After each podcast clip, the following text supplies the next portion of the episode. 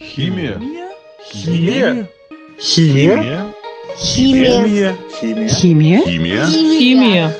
Химия? Просто, просто, просто, просто.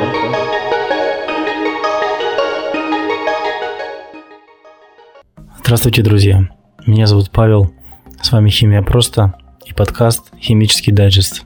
Сегодня, как и прежде, интересное открытие в области химии, опубликованные на прошлой неделе. Искусственная сетчатка.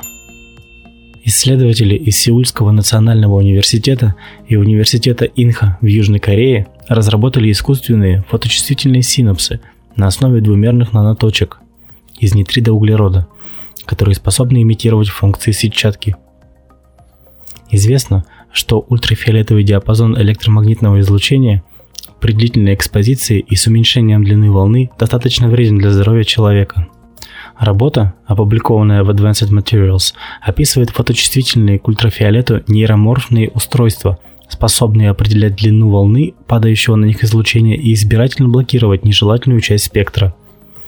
Корейские ученые синтезировали наноточки нитридоуглерода и ввели их в геометрию транзистора в качестве плавающего затвора. Далее в полученную полупроводниковую систему интегрировали устройство модуляции пропускания ультрафиолетового излучения. Получившееся нейроморфное устройство потребляет всего 18 фемтоджоуль на одно синаптическое событие, что сопоставимо с энергопотреблением биологических синапсов. Данная работа затрагивает область так называемой нейроморфной электроники. Эта наука занимается системами, подражающими биологическим нервным структурам, которые могут стать решением проблем вычислительной архитектуры фон Неймана, такие как энергоэффективность, интеграция с высокой плотностью и скоростью обработки данных в области искусственного интеллекта и интернета вещей, так как способны эффективно воспроизводить функции биологических синапсов, нейронная связь, обучение, запоминание. Созданная нейроморфная система в будущем может широко применяться при разработке высокочувствительных электронных систем, умной оптики, в робототехнике как основа глаза роботов-гуманоидов и, возможно, в нейропротезировании как форма аугментации человека. Химический сад. Исследователи из университета Бирмингема разработали новый способ изготовления материалов, ускоряющих репарацию костной ткани – в своей работе команда ученых использовала специфический самоорганизующийся процесс осаждения биомиметических микро- и нанотрубчатых форм. Данный тип процессов называют хемобрионическими. Используя гель, насыщенный раствором фосфата кальция, ученые получили микромасштабные гидроксиапатитовые полые трубки, которые по своему составу и структуре похожи на костную ткань. Такие трубчатые структуры толщиной примерно с человеческий волос, обладают хорошо развитой пористой поверхностью, способной ассимилировать в себя клетки костной ткани. Были проведены работы по исследованию биосовместимости хемобрионических структур, которые дали положительный результат. Работы над материалом продолжаются. Визуализация газа. Исследователи из Токийского медицинского и стоматологического университета разработали систему визуализации выделяющихся телом человека летучих органических веществ – способную определить их состав и уровни содержания в режиме реального времени.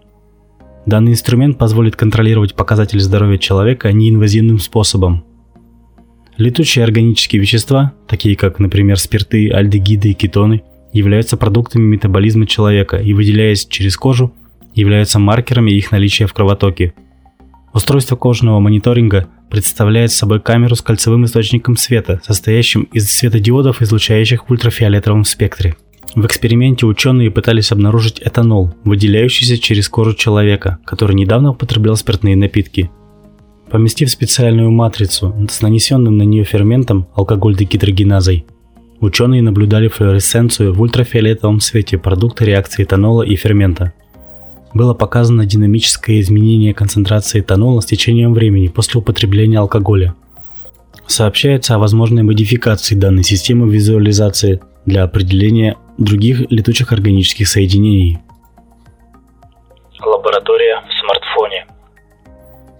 Инженеры из университета Цинциннати создали носимую мини-лабораторию как интерфейс для смартфона, которая может автоматически передавать медицинские данные от пациента к врачу через специальное приложение. Лаборатория размером с банковскую карту может диагностировать инфекционные заболевания, такие как, например, коронавирус, малярия, ВИЧ, болезнь Лайма, а также измерять множество медицинских показателей и даже определять наличие таких состояний у пациента, как депрессия и тревога. Для начала диагностики пациенту необходимо просто поместить одноразовую пластиковую микросхему в рот и далее вставить ее в устройство, подключенное к смартфону.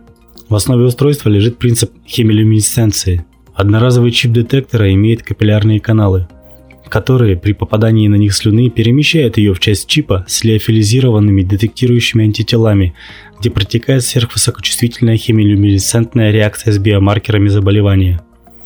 В случае данной работы исследования проводились с применением антител к возбудителю малярии, однако детектирование может проводиться и с применением других антител к разным типам инфекционных и вирусных возбудителей, а также к гормонам. Устройство подключается к смартфону через USB OTG порт, который обрабатывает данные, считываемые со специального оптического сенсора и передает полученные данные врачу. Сообщается о высокой чувствительности детектора к маркерам малярии.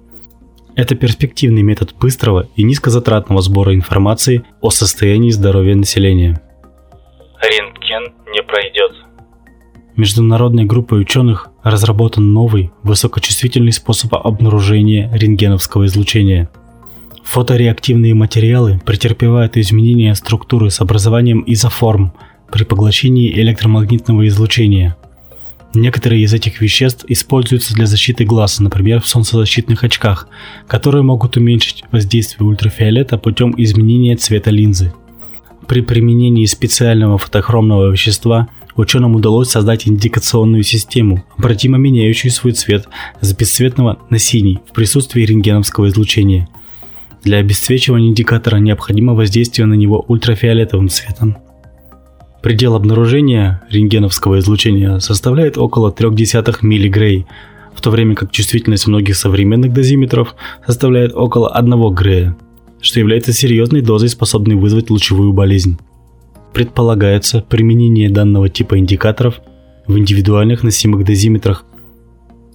А на сегодня все. Спасибо за внимание.